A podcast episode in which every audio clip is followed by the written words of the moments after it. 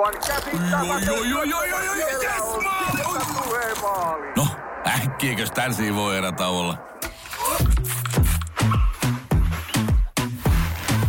Tule sellaisena kuin olet, sellaiseen kotiin kuin se on. Kiilto. Aito koti vetää puoleensa. Tämä on Radionovan liikennegrilli. Sinä kysyt ja kysymys grillissä tirisee liikennegurumme Jussi Pohjonen. Lähetä oma liikenteeseen liittyvä probleemasi Radionova liikenteessä ohjelmaan osoitteessa radionova.fi tai Whatsappilla plus 358 108 06000. kello näyttää 16.26 ja sehän tarkoittaa sitä, että meillä on mukana meidän lisäksemme myös liikenneguru Jussi Pohjonen. Terve Jussi. No terve, että oikein niin kuin gurulla mennään tänään joo, sisään. Joo, kyllä. Sulla on vaihtuvat tittelit ja tänään se on guru. No niin, so, sovitaan näin. Monta titteliä kuin Venäjän keisarilla aikanaan. Missä päin tällä hetkellä mahdat tehdä matkaa? Teen matkaa ihan tässä Helsingin kaupungissa pitkästä, pitkästä aikaa, siis ainakin monen viikon jälkeen pitkästä aikaa olen Helsingissä liikkeellä. No sehän sattui, koska meillä on kysymyksiä Helsingistä, tarkemmin sanottuna helsinkiläisestä katujen kunnossapidosta. Valtakunnan päivälehti on käsitellyt myös samaa aihetta sivuten sitä, kuinka epätasa-arvoiseksi tämä kaupunkiympäristö on rakennettu. Tähän ainakin ohuesti liittyen valokaurilla on kysymys. Tuli mieleen, kun ilmat viileni, että onko se aloite tasa-arvoisesta katujen kolaamisesta ja kunnossapidosta edennyt. Eli siis, että kevyen liikenteen väylillä olisi etusia maskuliinisten autoteiden sijaan. Näin siis ihmettelee valokauris. Että onko tämä hanke edennyt, sitä pitäisi tietysti varmaan kysyä nyt Helsingin kaupungilta, mutta kyllä mulla sellainen käsitys on, että ainakin jonkinnäköinen tämmöinen kevyen liikenteen väyläverkostohan on ihan ykkösprioriteetissa ainakin, mitä olen itsekin menneenä talvena katsellut, niin hyvin varhaisessa vaiheessa aamuyöllä siellä käydään harjasuolaamassa jo pyöräteitä auki ja ajoväylät siinä rinnalla ovat vielä lumen saartamana, mutta kyllähän tämä tietysti varmaan pääkaupunkiseudulla haaste on kaikkien väylien kunnossapito, jos oikein kova lumitalvi tulee, koska lunta kun tulee ja paljon tulee kerralla, niin kyllähän se tila alkaa kaupungista loppua ja sitten on vähän varmaan vaan niin sitä kurjuutta jaettavaksi, eikä kaikkia tyydyttäviä ratkaisuja saada millään aikaiseksi.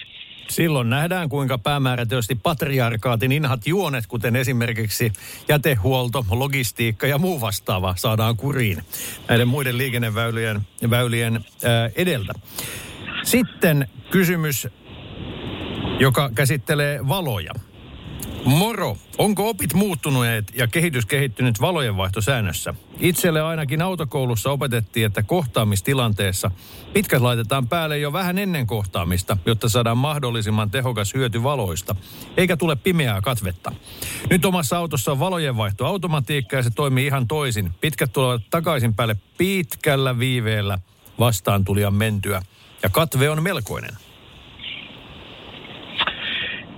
Joo, eihän opit varmaan muuttuneet sinällään ole, että kyllä minä ainakin itse, jos lähtisin valojen käyttöä opettamaan ihan manuaalisesti, niin edelleenkin kehottaisin vaihtamaan siinä juuri vähän ennen kohtaamista, jolloin se avautuva pimeä ei olisi niin pimeä, vaan saataisiin se tehokas valojen käyttö hyöty siihen, mutta ehkäpä tämmöinen koneäly tai konetekniikka ei sitten ymmärrä tätä, ja tässä on tullutkin tämmöinen, niin kuin, jos ei uusi normaali, niin ainakin uusi suuntaus, ja, ja se on niin kuin jännä, taisimme aiemminkin puhua vähän, että mitä tämmöinen uusi ajoneuvotekniikka on tuonut tullessaan, että kun on kaiken maailman mäkilähtöavustinta ja taskuparkkiavustinta, eli kaikki vanhat entisajan inhokit on tehty jo konetekniikalla ja koneälyllä niin kuin mukaviksi käyttää, niin tässä valojen vaihdossa on ehkä vielä pikkusen hiomista, mutta kai se kehitys tosiaan siinäkin kehittyy ja mennään siihen suuntaan, että tämä systeemi muuttuu älykkäämmäksi.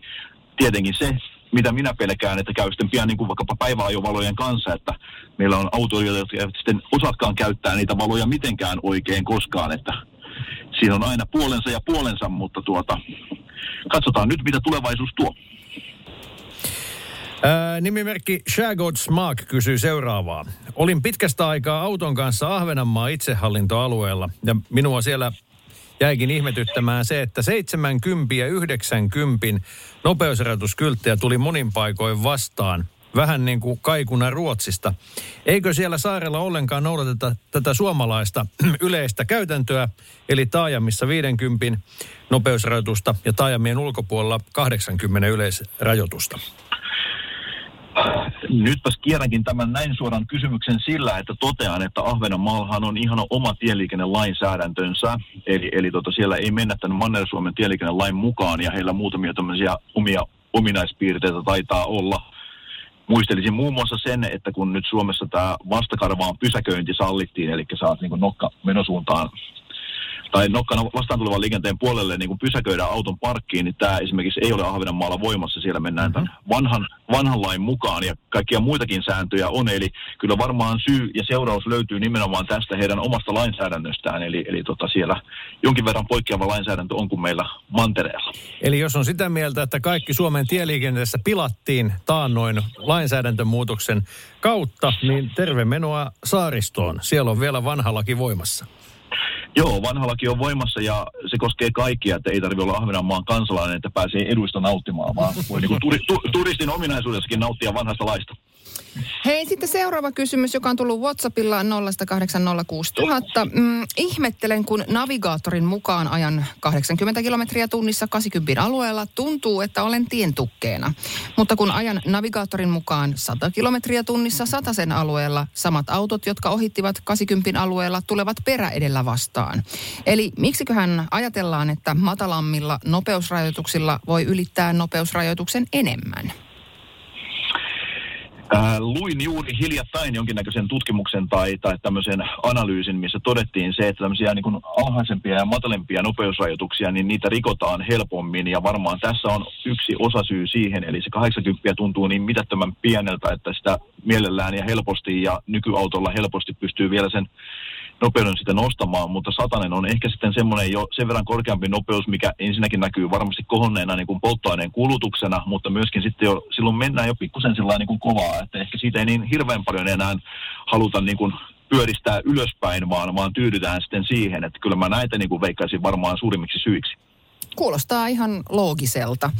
Kiitos Jussi. Oliko meillä toinen Jussi nyt vielä tähän hätään jotain muuta vai Kyllä me nyt päästetään täysin palvelut asiantuntija nauttimaan sunnuntain rauhasta Helsingin niemelle. Ja palataan Jussi asiaan jälleen ensi perjantaina uusien kysymysten äärellä. Näin toimitaan. Moi moi. moi, moi. moi.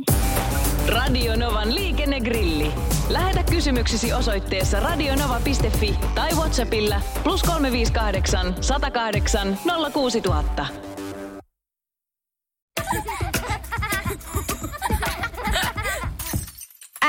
Monelta mummu tulee? Oi niin.